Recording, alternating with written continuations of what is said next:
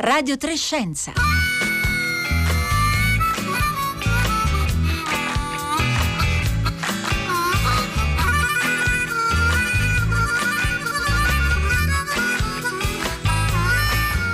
Buongiorno, buongiorno da Marco Motta, bentornati all'ascolto di Radio Trescenza quando sono le 11.30 e 20 secondi in questo istante. Con me vi salutano anche Anna Maria Giordano in regia, Fiore Liborio alla parte tecnica e naturalmente tutto il gruppo di Radio Trescenza che sta lavorando da casa, Rossella Panarese, Roberta Fulci, Costanza Confessore e Paolo eh, Conte. Sul nostro sito radiotrescenza.rai.it sono come sempre disponibili eh, tutte le nostre puntate riascoltabili e scaricabili eh, in podcast ma anche dei podcast dedicati all'epidemia di Covid-19 che abbiamo realizzato nei giorni scorsi con l'aiuto della virologa Ilaria Capua, dell'epidemiologo Pierluigi Lopalco e del virologo Roberto Burioni. E proprio a Roberto Burioni abbiamo eh, chiesto di rispondere ad una nuova serie di otto domande su questioni anche molto pratiche eh, che abbiamo scelto tra quelle che ci sottoponete ogni giorno e tra quelle più eh, frequenti. Allora, prima di addentrarci nel tema della puntata di oggi, vi facciamo ascoltare la prima delle otto risposte di Roberto Burioni.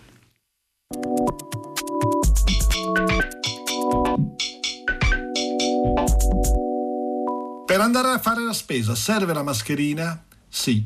È meglio portare sempre una mascherina chirurgica, indossata correttamente in modo da coprire sia il naso sia la bocca. Questo non tanto per proteggersi, ma per proteggere gli altri, perché se una persona infetta e magari con pochi sintomi porta la mascherina è molto meno contagiosa. Se tutti la portiamo siamo tutti più protetti, quindi per andare a fare la spesa è meglio mettere una mascherina chirurgica.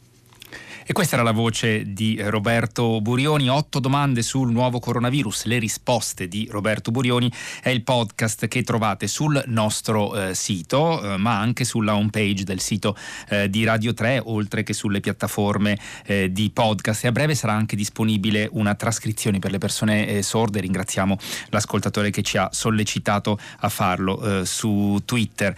Allora, nella puntata di oggi guarderemo invece alla situazione globale della pandemia pandemia di Covid-19. Abbiamo superato, secondo i dati ufficiali, eh, il mezzo milione di contagiati. Gli Stati Uniti ieri hanno superato la Cina per numero di contagi, l'Italia come sappiamo è il terzo paese, ma ci sono aree del pianeta che in questo momento sembrano meno colpite eh, dalla eh, pandemia, in particolare nei eh, paesi eh, africani o del centro del Sud America. Proveremo dunque ad indagare le ragioni di questa situazione, ma anche ragionare sulla eh, gestione a livello globale appunto della pandemia eh, con l'aiuto di Flavia Bustreo. Buongiorno. Buongiorno a lei e agli ascoltatori. Grazie mille a Flavio Bustreo per essere con noi questa mattina a Radio Trescenza. Flavio Bustreo è stata dal 2010 al 2017 vice direttore generale eh, salute della famiglia, delle donne e dei bambini dell'Organizzazione Mondiale della Sanità. Oggi è vicepresidente della Fondazione Botnar che si occupa delle applicazioni dell'intelligenza artificiale nel campo della salute di bambini e eh, adolescenti. Eh, Flavio Bustreo, prima di affrontare eh, il tema diciamo, della visione globale eh, della, della, pandemia di Covid, vorrei approfittare della sua presenza per ricordare una persona, un medico italiano eh, che come lei era un esperto di sanità pubblica, morto il 29 marzo del 2003, quindi 17 anni fa, eh, per gli effetti della SARS. Quel medico era Carlo Urbani e ci sembra eh, cruciale ricordarlo, ancora lo abbiamo fatto anche nei giorni scorsi, anche come omaggio a tutti i medici che hanno perso la vita nel nostro paese e nel mondo in queste settimane, ma per non dimenticare ancora una volta l'importanza di quello che Carlo Urbani fece per contenere l'epidemia di SARS. Penso sia molto importante ricordare anche la storia e capire come persone come Carlo Urbani eh, che eh, al momento della morte era uno staff dell'Organizzazione Mondiale della Sanità eh, in paese affetto da SARS e che ha combattuto eh, fino alla fine per limitare lo spread della SARS. Infatti vorrei ricordare che la SARS non fu dichiarata pandemia, eh, si riuscì in quella eh, evenienza a contenerla in uh, alcune aree geografiche e non raggiunse le dimensioni che attualmente verifichiamo del coronavirus. Quindi anche mi associo al vostro pensiero, al vostro omaggio e ne siamo sempre stati assolutamente fieri sua, del suo contributo e del suo coraggio ed è importante davvero eh, ricordarlo. Tra l'altro eh, segnalo che c'è anche una puntata di eh, Wikiradio, del programma di Radio 3, eh, dedicata proprio a Carlo eh, Ur- Urbani e quindi vi invito a ritrovarla e riascoltarla sul sito eh, di Radio 3. Ehm, allora, mh, mm, Flavio Bustreo, cominciamo dalla situazione appunto a livello globale e dalla dal fatto che appunto ormai sono passati eh, diversi giorni da quando è stata dichiarata eh, pandemia, eh, lei che ha una grande esperienza di, appunto, di politiche di eh, sanità pubblica a livello globale, avendo lavorato molti anni all'OMS, che cosa è cambiato da un punto di vista della gestione a livello globale da quando è stata dichiarata ufficialmente la pandemia? Allora, innanzitutto mi permetto di ricordare a, agli ascoltatori che, che, cosa significa dichiarare la pandemia. La pandemia è una epidemia che è diffusa in almeno due delle regioni del mondo e in numerosi paesi, quindi non ha una definizione assolutamente di precisione. Eh, vorrei ricordare anche che la pandemia è una cosa molto rara, le precedenti pandemie sono state nel 1968, quindi pro- molti dei suoi ascoltatori non erano ancora nati, e l'ultima, di cui abbiamo un sacco, molte più di info- informazioni, è stata nel 2009 ed è stata la cosiddetta influenza suina dovuta a un virus dell'influenza H1N1. Um, ehm, eh, vorrei far notare che in, in questa uh, occasione di pandemia del coronavirus uh, l'Organizzazione Mondiale della Sanità ha dichiarato la pandemia quando eh, la presenza dell'epidemia era già in 120 paesi. E questo è, una, un, fa- è un fatto che mi permetto di segnalare perché nella precedente occasione di influenza suina l'allora direttrice generale dell'Organizzazione Mondiale della Sanità, dottoressa Chan, con cui lavoravo, aveva dichiarato la pandemia quando il virus dell'influenza suina era presente in forma epidemica in 70 paesi. Mm. Quindi eh, c'è stato secondo me una, uh, un ritardo nel eh, dichiarare la pandemia eh, che eh, bisognerà interpretare poi nel futuro in quale modo ha... Ma perché questo Flavio Bustreo ha delle conseguenze dal punto di vista del coordinamento? Che cosa fa l'OMS nel momento in cui viene dichiarata una pandemia? Riesce a uh, giocare un ruolo, diciamo, guida di coordinamento tra, nello sforzo uh, a livello planetario di uh, contenimento e di contrasto all'epidemia? Allora, la dichiarazione di pandemia innanzitutto è, un è il più alto segnale di allarme che l'Organizzazione Mondiale della Sanità può dare e quindi eh, i capi di Stato e le, i ministri di salute dei vari paesi del mondo lo interpretano come il segnale più alto.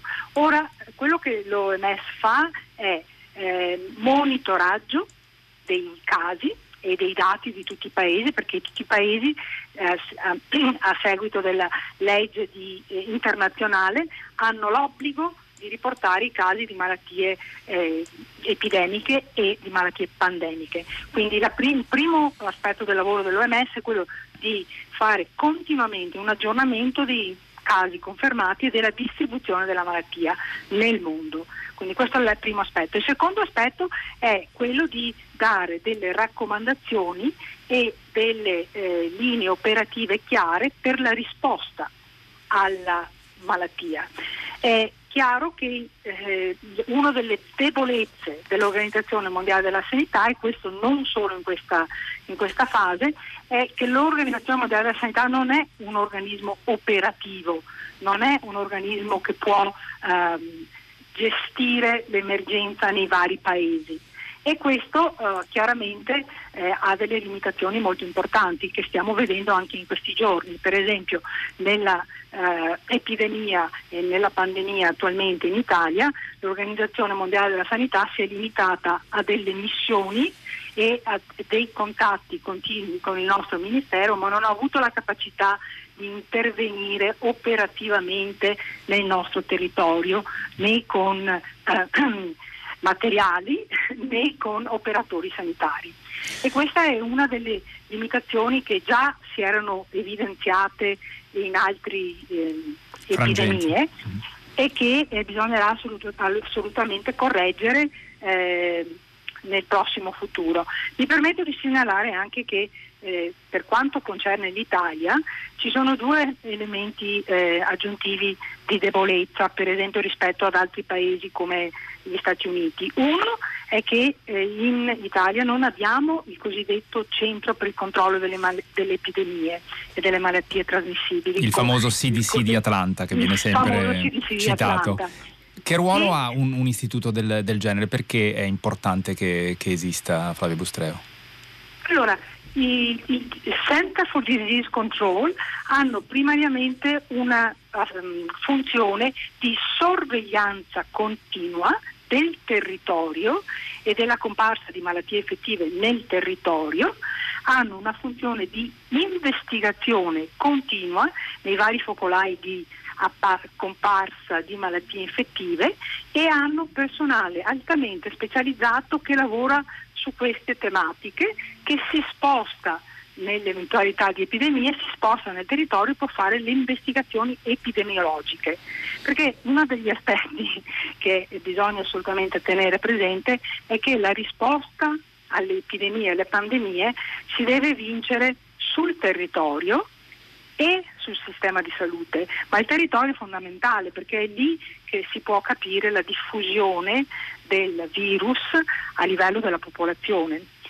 La seconda debolezza, se mi prego, permette, prego. che abbiamo in questo momento è che in Europa esiste un eh, Center for Disease Control, European Center for Disease Control, ed è eh, presente, eh, però è ancora eh, non molto operativo. Nella situazione attuale in Italia abbiamo visto per esempio che Center, l'European Center for Disease Control si è limitato ad una missione esplorativa e ha dato delle raccomandazioni, dei suggerimenti, non ha nessuna capacità operativa. Questo è l'aspetto che mi permetto di segnalare su cui sarà importante riflettere per dotarsi nel prossimo futuro di capacità di reazione più rapida.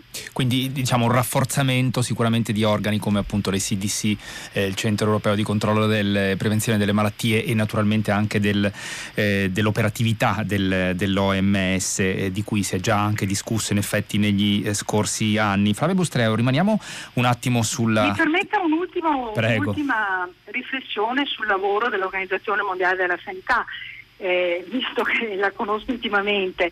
E, eh, una delle grosse problematiche del lavoro dell'Organizzazione Mondiale della Sanità in situazioni di pandemia è che purtroppo le risorse finanziarie che l'Organizzazione Mondiale della Sanità ha a disposizione per risposte operative sono estremamente limitate e vengono mobilizzate in base alla, alla, all'emergenza e quindi sono sempre in ritardo. Eh, per esempio nella, nella corrente situazione eh, l'OMS ha mobilitato delle risorse con una call eh, una chiamata, una richiesta di finanziamento e quindi riceverà dei soldi magari tra un mese o due mesi dai governi.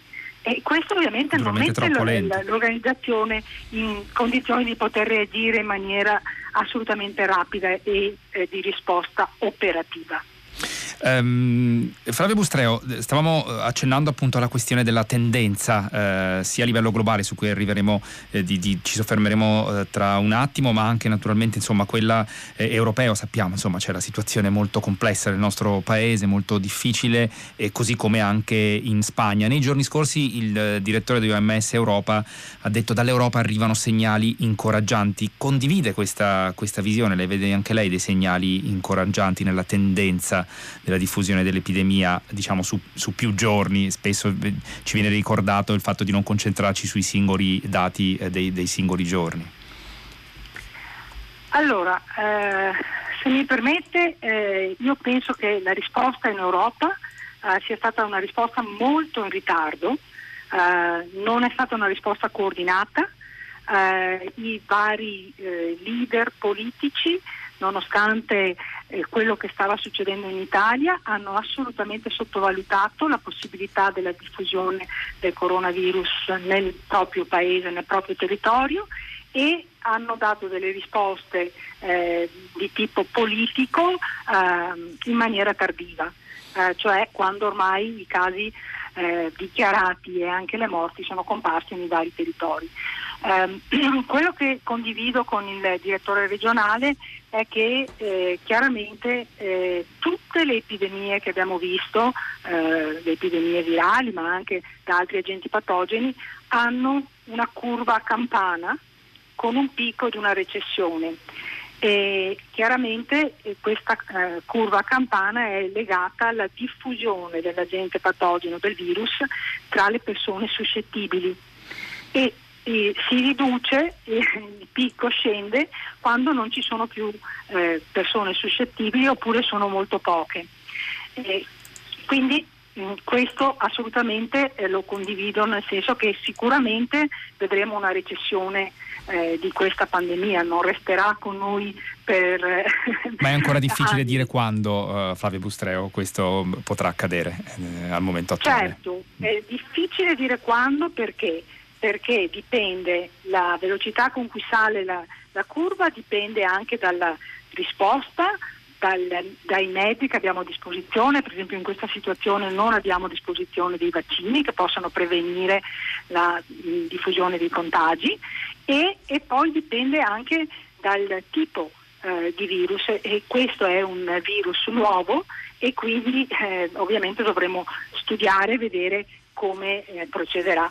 Eh, condivido con il direttore regionale un ottimismo su quanto eh, la scienza possa rapidamente fare, eh, per esempio se mi permette, nel campo dei vaccini, che sappiamo siano una delle armi più costo efficaci per proteggerci, eh, in questo momento abbiamo dei meccanismi come l'Alleanza Globale per i Vaccini, il Gavi e il SEPI si chiama, che è un meccanismo di coordinazione della ricerca sui candidati vaccini per le nuove patologie.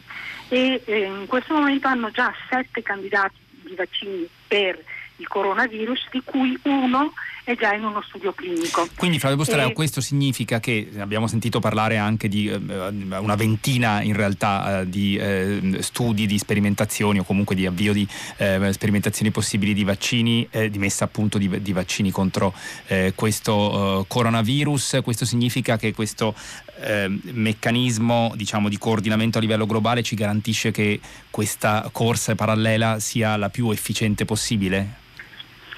Esattamente, e garantisce anche eh, una cosa molto importante che è stata evidenziata anche dai media in Italia, che non ci siano alcuni paesi che possono avere accesso preferenziale a questi vaccini. Sicuramente avranno, eh, avrete discusso eh, il tentativo del Presidente americano di assicurarsi eh, da un'azienda fam- farmaceutica tedesca la, l'accesso preferenziale. Eh, questo è ovviamente per motivi etici e di, di certo. equità. Um, la co- l'altra cosa importante nel campo del, dei vaccini è che eh, quello che abbiamo visto per esempio con l'epidemia di Ebola, che sicuramente ricorderà eh, con grande... Eh, abbiamo parlato varie volte qui in trasmissione. E ricordiamo tra l'altro che lei nel 2015 ha guidato proprio il team dell'Organizzazione Mondiale della Sanità che ha testato il primo vaccino contro l'epidemia di Ebola nell'Africa subsahariana. Esatto, e siamo riusciti eh, non nella fase iniziale dell'epidemia di Ebola, ma nella fase finale di Ebola siamo riusciti con l'utilizzo eh, sperimentale ancora del vaccino a, a spegnere i focolai con una um, metodologia di cerchi concentrici in cui si vaccinavano praticamente i contatti dei casi che erano rimasti. Quindi io spero che nei prossimi mesi qualcuno di questi vaccini dimostri che sia efficace che, sia, che non abbia rischi ed effetti collaterali e possa cominciare ad essere utilizzato almeno in fase sperimentale. Allora Flavio Bustreo, ehm, torniamo proprio in Africa, lei ci stava citando appunto l'utilizzo dei vaccini contro Ebola, perché insomma sin dall'inizio di questa eh, epidemia, mano a mano che si diffondeva e si trasformava in pandemia, si sono paventati grandi rischi per la diffusione appunto di Covid-19 nel continente africano, eh, per la scarsità delle strutture sanitarie, per la eh, scarsa eh, preparazione che molti paesi africani potrebbero avere nel affrontare eh, un fenomeno come quello che stiamo vivendo eh, qui in Italia o in Spagna, insomma in, in altri paesi. finora sembra che i numeri siano tutto sommato contenuti, la situazione sotto controllo. È così o è magari una nostra visione un po' distorta da un fattore temporale o il fatto che non ci sono tutti i dati a disposizione? Qual è la sua impressione? Dunque, la prima cosa da dire è che purtroppo i sistemi di sorveglianza delle malattie infettive in vari paesi africani sono molto deboli. Uh, sono stati rinforzati a seguito dell'epidemia di Ebola in alcuni paesi, uh, soprattutto ovviamente nei paesi più colpiti e nei paesi limitrofi, però la capacità di riconoscere e detettare la presenza di coronavirus in Africa è molto più limitata che nelle altre regioni del mondo. Quindi eh, assolutamente eh, i numeri che vediamo sono dei numeri che sono, sono sottostimati e eh, per esempio in Sudafrica eh, proprio in, in, questi giorni sono stata in contatto con diverse eh, personale del Ministero della Salute che hanno visto un, con grandissima preoccupazione la diffusione del coronavirus nella zona periurbana di Johannesburg. Mm. Eh, l'altra cosa molto importante da dire nel caso del contesto africano che abbiamo visto anche per esempio per l'epidemia di Ebola è che quando l'epidemia raggiunge i contesti urbani e periurbani, che sono praticamente delle periferie sconfinate in cui non esistono eh, spazi abitativi eh, differenziati e in cui si possa proteggersi, eh, l'esplosione delle malattie, per esempio come abbiamo visto in Freetown, la capitale della Sierra Leone o la capitale della Liberia, assume delle, eh, una rapidità incredibile. Quindi va Quindi scongiurato il più possibile, naturalmente. Assolutamente. Eh, Fabio Bustreo, però si fa proprio a partire anche dalla, almeno dall'apparente situazione eh, relativamente eh, calma dei paesi eh, africani, almeno fino ai giorni scorsi e anche guardando a quello che succede per esempio in, in Centro America in Sud America, molti stanno discutendo in, giorno, in questi giorni, avanzando ipotesi sul possibile ruolo del fattore climatico nella diffusione eh, dell'epidemia, che sia eh, favorita diciamo, la diffusione in climi più eh, secchi e con temperature più basse e invece eh, un po' diciamo, frenata eh, in contesti di climi più umidi e caldi. Eh, ha fondamento questa ipotesi? Lei come la giudica? Allora, eh, bisogna assolutamente differenziare due cose. Uno, la diffusione del virus nei contesti urbani, indipendentemente dal clima, eh, ha una rapidità molto più elevata perché dipende dal fatto che nelle città c'è una vicinanza delle persone, una riduzione degli spazi abitativi, ci sono viaggi molto più frequenti. Quindi l'aspetto di diffusione nel contesto urbano è, una è, un, è un aspetto molto importante e che per esempio spiega Uh, perché in Spagna ci sia stata un'esplosione rapidissima in quanto Madrid è stata coinvolta immediatamente. E similarmente in Cina la città di Wuhan con molti milioni di abitanti ha avuto questa esplosione rapidissima. Quindi c'è questo aspetto di eh, ambiente, contesto urbano, indipendentemente dal clima. Il secondo aspetto che bisogna assolutamente eh, tenere in considerazione è che eh, i virus, incluso il coronavirus di questa pandemia, sono dei virus stagionali e eh, per esempio eh, la precedente epidemia di SARS che abbiamo ehm, ricordato nel nostro omaggio al collega Carlo Urbani, eh, nel, durante l'estate eh, vive praticamente una scomparsa, una riduzione notevole. Eh, quindi questa stagionalità della diffusione dei virus, che vediamo anche per i virus dell'influenza, eh, può essere responsabile di quello che vediamo, eh, di come vediamo la diffusione a livello mondiale attualmente, perché sta interessando soprattutto l'emisfero del nord, eh, in cui attualmente è la fine dell'inverno e potrebbe interessare in maniera più intensa la parte sud del mondo, soprattutto i paesi eh, della, dell'America Latina e l'Australia e la Nuova Zelanda in una fase eh, successiva. Allora, Bustreo, non è, solta, non è eh, necessariamente il clima mm-hmm. che mhm. condiziona, ma è la stagionalità e i, i, contesti in cui le persone vivono. Eh, Flavio Costari, la, la, ringrazio, ci dobbiamo, ci dobbiamo, fermare qui, ma io la ringrazio molto per essere stata eh, con noi, ci risentiremo senz'altro in futuro, io lo ricordo, Flavio Bustreo, vicepresidente della Fondazione Botnar che si occupa delle applicazioni di intelligenza artificiale. Nel campo della salute dei bambini e degli adolescenti, è stata a lungo vice direttore generale dell'Organizzazione Mondiale della Sanità. E prima di dare spazio al quinto episodio del nostro Dizionavirus, io vi voglio eh, ricordare che c'è l'AI, l'Associazione Italiana contro le leucemie, i linfomi e il mieloma, che in tempi normali sarebbe tornata in molte piazze italiane nei prossimi tre giorni con le uova di Pasqua per sostenere la ricerca e garantire l'assistenza ai pazienti ematologici che sono in questo periodo tra i soggetti più a rischio naturalmente per il Covid-19. E ancora di più, quindi eh, in questi giorni eh, complicati, importante sostenere associazioni come AIL. Lo potete fare sul eh, sito naturalmente della, dell'associazione che troverete linkato sulla nostra pagina radiotercenza.rai.it e sui nostri eh, profili social. E adesso è il momento del dizionavirus, il nostro dizionario minimo per imparare a conoscere meglio le parole dell'epidemia curato da Silvia Mencivelli.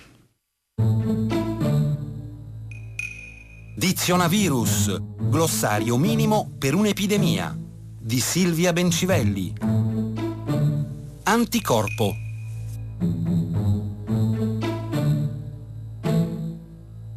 Questa è una parola che usiamo tantissimo nelle nostre conversazioni. A volte la usiamo come metafora. Abbiamo gli anticorpi, come a dire ci sappiamo difendere. Altre volte invece cerchiamo di usarla per il significato che ha. Ma il significato che ha è complicato. O meglio, il sistema immunitario nel suo complesso è complicato ed è una delle cose più complicate del nostro organismo, perché deve rispondere a un numero quasi infinito di possibili insulti che arrivano da fuori e deve farlo anche in maniera molto veloce. Gli anticorpi in particolare sono proteine che si trovano nel siero. Sono fatte a forma di Y, ma eh, dalla parte del braccio lungo e dalla parte delle due braccia corte sono molto diversi e vanno descritti anche in maniera diversa. Quindi cominciamo dal braccio lungo. Il braccio lungo interagisce con altre componenti del sistema immunitario ed è quello che le attiva sostanzialmente. Da questa parte gli anticorpi sono tutti uguali a seconda della classe e di classi ce ne sono 5. Vabbè, ma la cosa importante da ricordare è che c'è una classe per gli antigeni incontrati di recente e una per gli antigeni incontrati nel passato. E queste due classi si possono distinguere con delle ordinarie analisi del sangue con cui in effetti possiamo sapere se la malattia è in corso o è appena passata, oppure se è avvenuta tempo fa. Se poi non ci sono proprio anticorpi circolanti diretti verso quel tale antigene, vuol dire che la malattia non è mai avvenuta. Poi ci sono le due braccia corte della Y, cioè dell'anticorpo. Queste due braccia corte sono variabili, molto variabili, perché è lì che l'anticorpo si lega agli agenti esterni contro cui l'anticorpo è rivolto, e che chiameremo antigeni, gli agenti li chiameremo antigeni. Ma com'è che un anticorpo ha proprio il sito adatto, preciso, fatto bene per legarsi a un antigene? La risposta è lunghissima, ha richiesto diversi decenni di ricerca, ma il bello è che abbiamo capito che dietro c'è un meccanismo darwiniano.